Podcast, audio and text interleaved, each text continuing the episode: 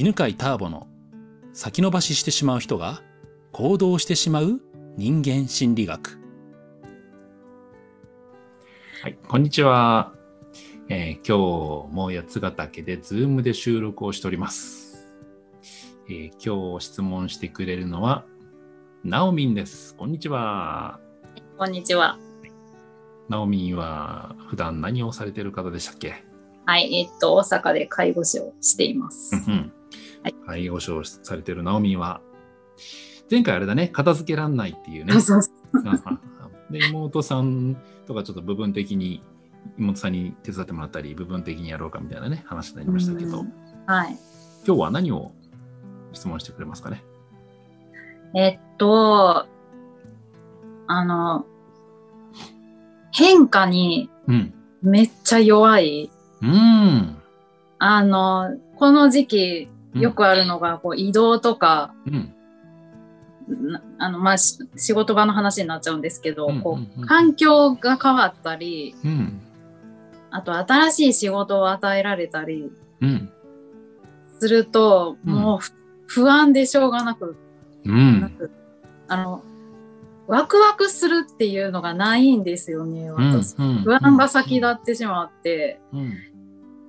で、似たようなことを過去にやって、うん。そんなに大失敗してないことでも、うん。また別のタイミングで頼まれると、また不安になっちゃう。うん。うん。前はなんとかうまくいったけど、うん。今回もそううまくいくとは限らんみたいな気持ちになるんですよ。うんそうなんだね。うんうん、それが、うん、しんどいなっていうのがあります。うんじゃあ少しでもねちょっとでも軽くできるようにね、えーじゃあ話をしてみましょうねはい。うんうんまずね、その変化に、変化が苦手なタイプの人っているんだよね。うん、で、多分それじゃないかなと思うんだよ。はい。うん、で、えー変化に苦変化に弱い人、変化が苦手な人っていうのは、やっぱり不安を感じやすい人で、はい。えー不安を感じやすいタイプの人というのは、同じことをできれば繰り返していたいんだよね。うんうんうんうん。そうそうですね。ね、でこれがね、あのまあ安心の法則でうん、これはあのどんな人でもそうなんだけど基本的に同じことをしていることっていうのは危険を感じないんだよね。はい。これはあのあれだよね。あの獣道の法則でさ。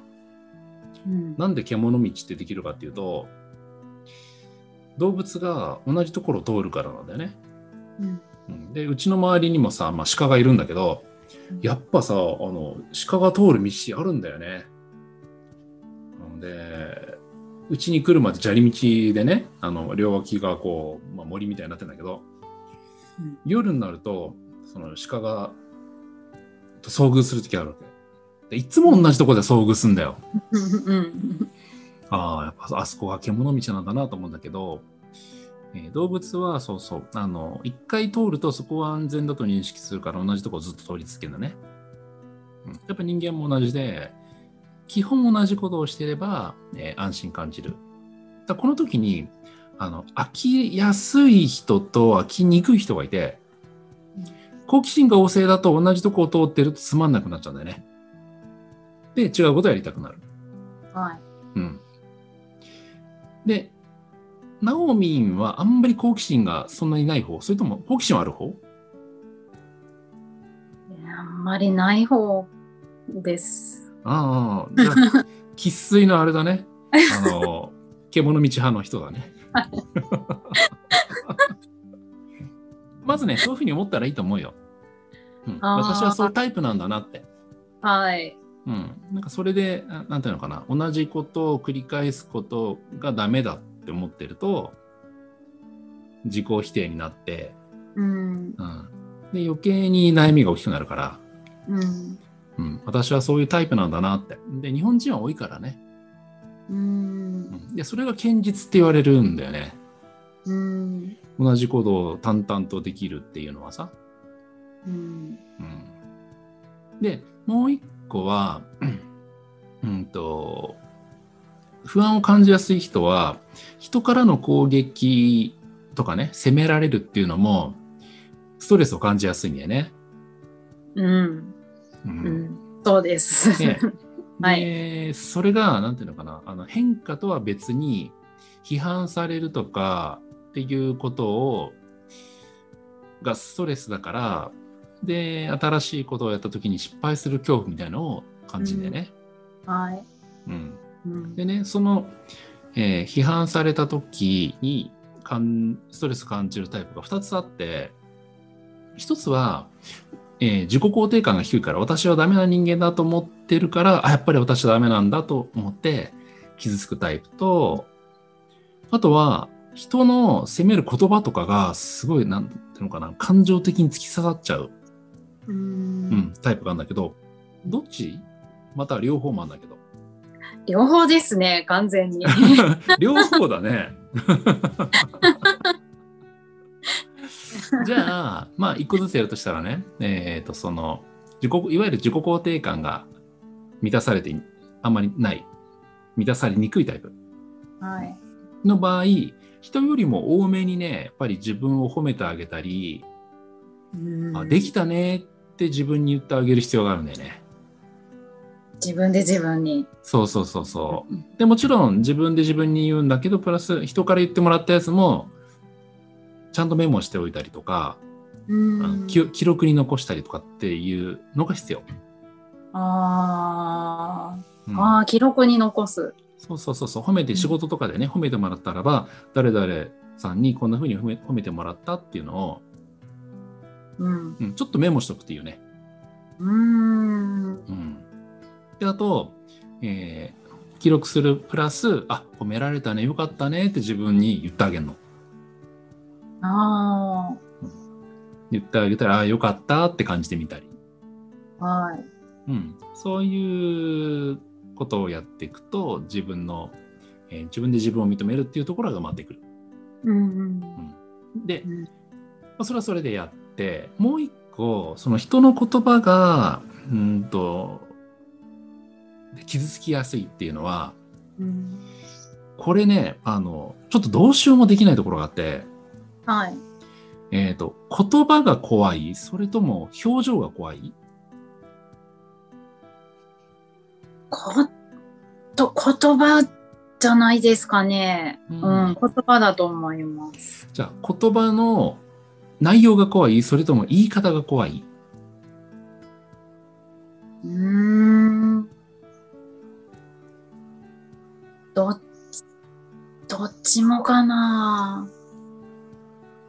はいうんどっちもあると思いうんます。うん、どっちもね。うん言葉の内容とこ言い方で、じゃあ両方ともちょっと軽くね、あのどういうふうにしたらいいか言っとくんで、えー内容に関して、はい。内容に関してね、傷ついたやつもね、ちょっとメモしとくといいんだよね。うーん。うん、で、そうするとね、私の傷つく言葉傾向みたいなのがわかるから、うん。こういうことを言われると、こういう内容のことを言われると私は傷つくんだっていうのがわかるからね。うん。うん、っていうことは、でも、えっと同じ言葉を言われても傷つかない人もいるじゃん？うん。うん、で、えっと傾向が分かったらば次にやるのはね、他の人に聞いてみるのね、こういうふうに言われた時に、あなたってどう思うって。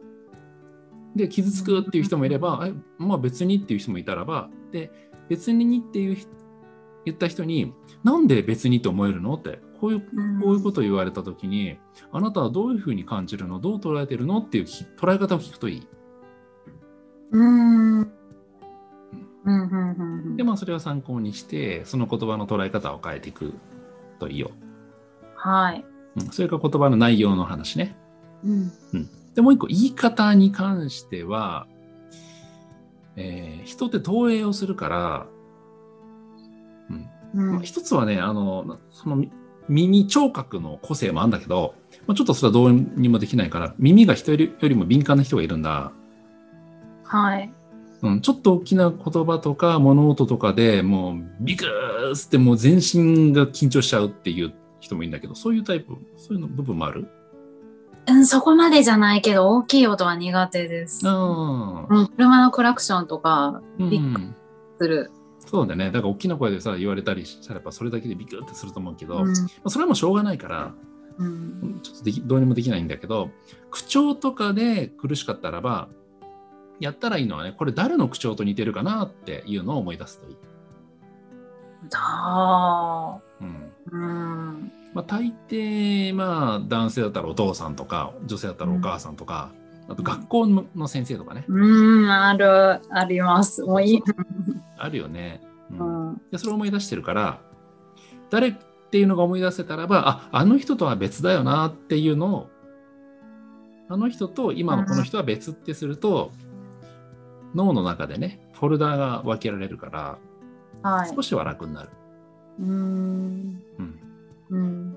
まあ、そんな感じで、えーまあ、今日のね、えー話まとめると、変化に弱いときは、いっぱい話したの何話したっけ？なんだっけ？変化に弱い人いる。私が全部当てはまるって言ったから。ああ。変化にああ弱い人、あ、そう、私はそういうタイプなんだなって、まず、あの、まあ、認めたらいいよっていうのと、うん。あと、えーっと、そうそうそう。自己肯定感が低いとか、自己承認が低い人は、うん。うん。自分のことを人よりも褒めてあげたり、褒めてもらったらば、その言葉をメモしておくようにしたらいい。あと、責められるのが苦しい場合は、うんと、えーんだっけ、その、どういう言葉が刺さるかをメモして、共通点見つけて、他の人がその言葉を聞いたとき、どう捉えるかを聞いてみて、他の人の捉え方を参考にしたらいいのと、そしてあと、言い方で、まあ、誰、過去の誰か思い出してることがあるから、あれって誰のことを思い出してるのかなって振り返ってみて。で、うんえーとああの人と目の前のゆ人は別の人だってするとフォルダが分けられて少し楽になるよっていう話なのではい。だったら参考にしてみてください。はい。わかりました。あちなみに今日聞いた中で何か参考になった部分あるかな？